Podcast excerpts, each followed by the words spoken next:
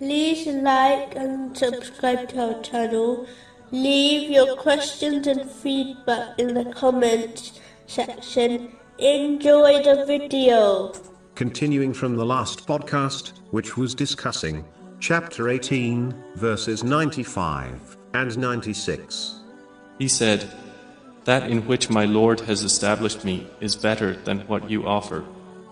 Bring me sheets of iron, until, when he had leveled them between the two mountain walls, he said, Blow with bellows, until when he had made it like fire. Specifically, it was discussing a narration found in Sahih Muslim, number 6853, which advises that Allah, the Exalted, will continue helping a Muslim as long as they are helping others. A Muslim must understand that when they strive for something, or are aided by another person, to complete a particular task, the outcome may be successful, or end in failure. But when Allah, the Exalted, helps someone with anything, a successful outcome is guaranteed. Therefore, Muslims should, for their own sake, strive to help others, in good things, small or big, so that they receive the help of Allah, the Exalted, in both worldly and religious matters.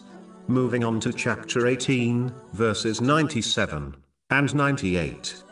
So Gog and Magog were unable to pass over it, nor were they able to effect in it any penetration.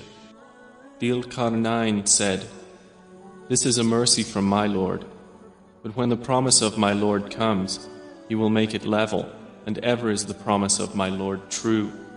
The fact that Allah, the Exalted, always keeps His promises, creates both fear and hope in His mercy. Every threat given in the divine teachings against those who disobey Allah, the Exalted, will be acted upon, and there will be no escape from it. Similarly, the glad tidings given to those who sincerely obey Allah, the Exalted, by fulfilling His commands, refraining from His prohibitions, and being patient with destiny, according to the traditions of the Holy Prophet Muhammad, peace and blessings be upon him, will be fulfilled. Therefore, a Muslim should use this fear of Allah, the Exalted, and hope in His mercy, in order to encourage themselves to performing righteous deeds, and refraining from sins. A Muslim should not adopt wishful thinking, thereby failing to obey Allah, the Exalted, while believing these promises will not be fulfilled. They are in fact inevitable, so a Muslim must strive today, before it is too late,